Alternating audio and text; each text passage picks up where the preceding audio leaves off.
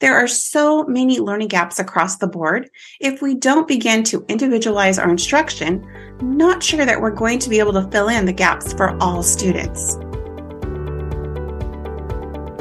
Hi there, I'm Carolyn Wahl, your host of the Middle School Cafe podcast, a podcast specifically for secondary ELA teachers looking to close the achievement gap. I'm a 20 year veteran teacher who still loves being in the classroom. Tune in each week as I reflect on my own teaching experience to bring you lesson plans, strategies, and stories that will help you develop your students as readers and writers. So grab your notepad, a cup of coffee, and join me each week as we dive into all things ELA. Here we go. Hello and welcome. Thank you for joining me for today's episode. With summer here for so many of you and just around the corner for the rest of us, I wanted to take some time today and share some books that you may want to read over this summer. But before we get into the professional development books that I want to recommend, I want to tell you about a fun opportunity my friend Sam from Samantha in Secondary is hosting this summer. You may remember Sam. She's been a guest on the podcast right around spring break time, sharing several ideas for getting students engaged in reading you can go back and listen to her episode, which was episode number 19.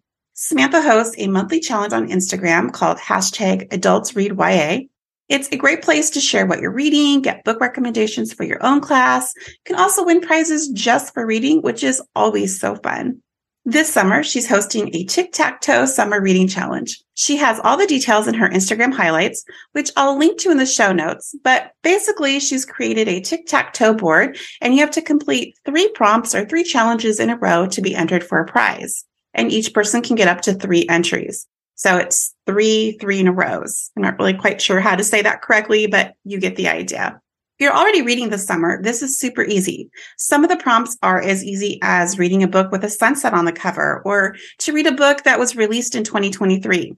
She has easy, attainable prompts. Plus, she provides some recommendations for you if you're not quite sure what to read. So go check out the Summer Tic Tac Toe Reading Challenge.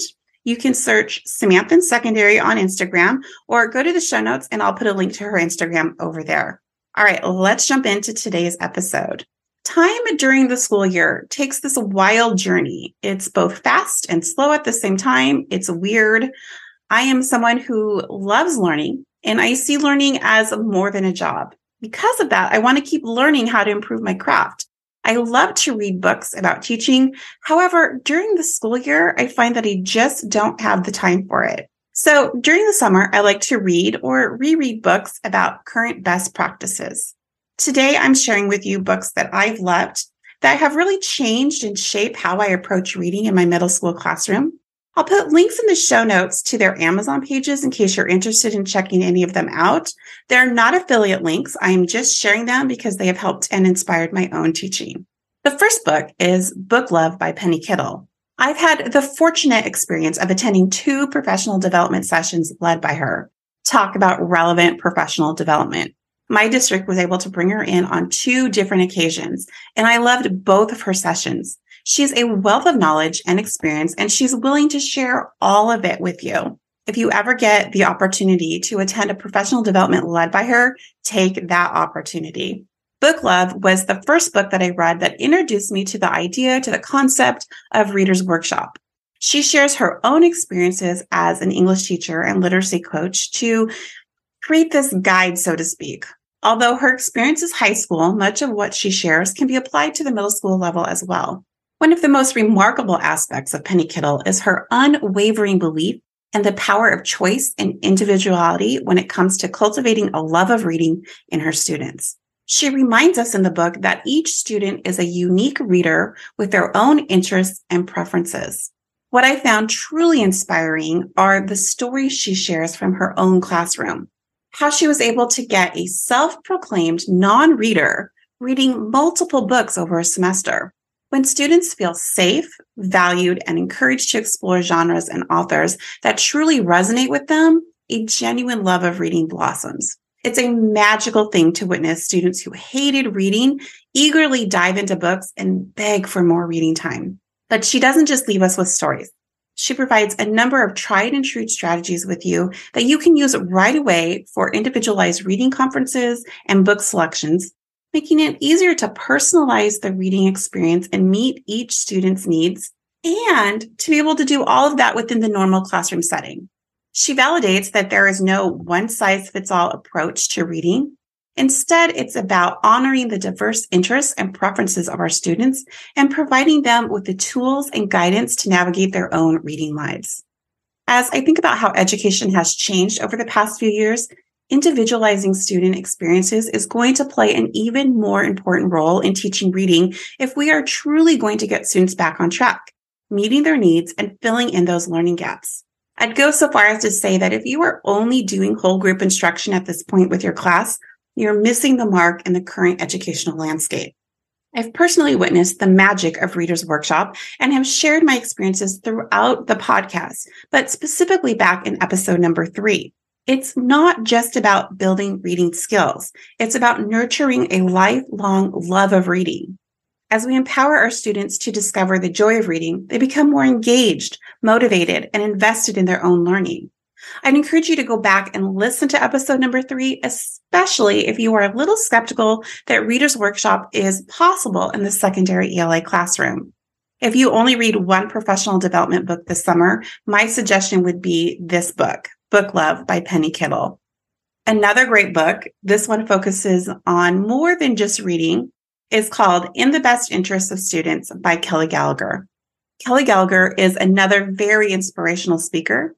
He came to my district a few years before COVID and spoke about writing with your students. I shared my experience from that PD back in episode number 21. Kelly Gallagher has several books and I would recommend all of them. But the one that I'm going to highlight today is In the Best Interest of Students. This book tackles various aspects of literacy instruction, including reading, writing, vocabulary, and critical thinking. Just like Penny Kittle, he draws from his own classroom experience to provide practical advice and realistic strategies that teachers can use to engage and empower their students. One of the key strengths of the book is Kelly's emphasis on creating a student centered learning environment. He advocates for providing students with meaningful, authentic reading and writing experiences that connect to their lives and their interests. By fostering a love of reading and nurturing students' voices as writers, he is able to empower his students to become active participants in their own learning journey. And all of that is what I want for my students.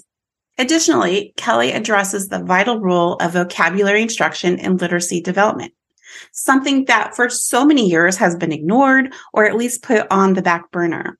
In the book, he provides practical strategies for helping students expand their vocabulary knowledge and use language to express their own thoughts and ideas. He emphasizes the integration of vocabulary instruction across the curriculum and offers insights into how teachers can make learning vocabulary fun, engaging, and relevant. His book also discusses the importance of developing critical thinking skills. Kelly highlights the significance of teaching students to think critically, question assumptions, and analyze text from multiple perspectives essentially to be their own thinkers. This is a crucial component to teaching reading, especially if our desire is to develop lifelong readers, lifelong seekers of information. Kelly Gallagher is all about creating an environment that is student centered and focused on learning. He suggests that by prioritizing the needs and interests of students, teachers can create a learning environment that fosters engagement, critical thinking, and lifelong literacy skills. Much of how I see my own classroom, especially now in the post COVID landscape of education, stems from what I've learned from Penny Kittle and Kelly Gallagher. Both of them approach their classroom with very student centered ideas, which is what I believe we need in order to reach our students today. There are so many learning gaps across the board. If we don't begin to individualize our instruction, I'm not sure that we're going to be able to fill in the gaps for all students. Hey there, secondary ELA teachers. Let's face it, the past few years have been hard. Are you struggling to help your students? I know I was. I know firsthand how challenging it can be to close the learning gaps created by the pandemic.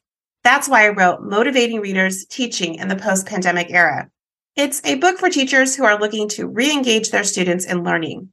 Go to middleschoolcafe.com and click on the link to get on the waitlist. You'll be the first to know when the book goes live and I'll even send you a free gift just for signing up.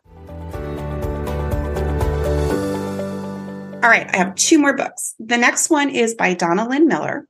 She has some great books. She's an upper elementary teacher, but I think that you'll be able to find value in her book, especially as it relates to filling in gaps created by the pandemic.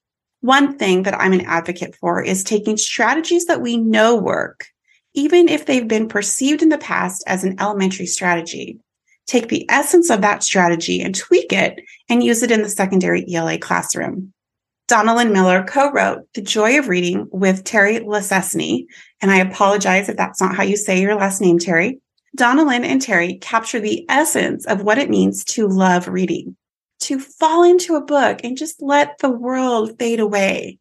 They remind us that reading is not meant to be a stiff assignment by the teacher, burdened by written tasks and standardized tests, but rather an immersive and personal journey that entertains, provokes, teaches, inspires, and connects us with others.